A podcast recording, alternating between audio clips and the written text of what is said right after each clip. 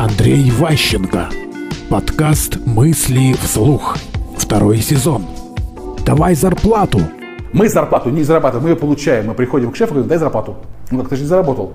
Какая заработал? Я на работу ходил, ходил, обязанности выполнял, выполнял. Зарплату давай. То есть у нас отношение к руководству как к дающим. Мы у них все время что-нибудь просим. Премию, зарплату, отпуск, еще что-нибудь. И поэтому для нас начальник, он как Бог. Он все может, для него все доступно, все возможно, и он нас спасет от трудностей и проблем. Единственная задача его уговорить, чтобы он именно нас выбрал, чтобы нам дал, а не кому-то другому. И сейчас наша коммуникация – это конкуренция с другими такими же просящими.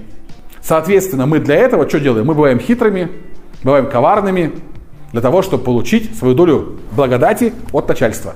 И наша основная типовая деловая коммуникация – это прошение чего-нибудь у вышестоящего лица. А уже вышестоящие лица между собой о чем-нибудь другом договариваются. Мысли вслух. Слушайте новые выпуски и ищите аудиокниги Андрея Ващенко на Литресе.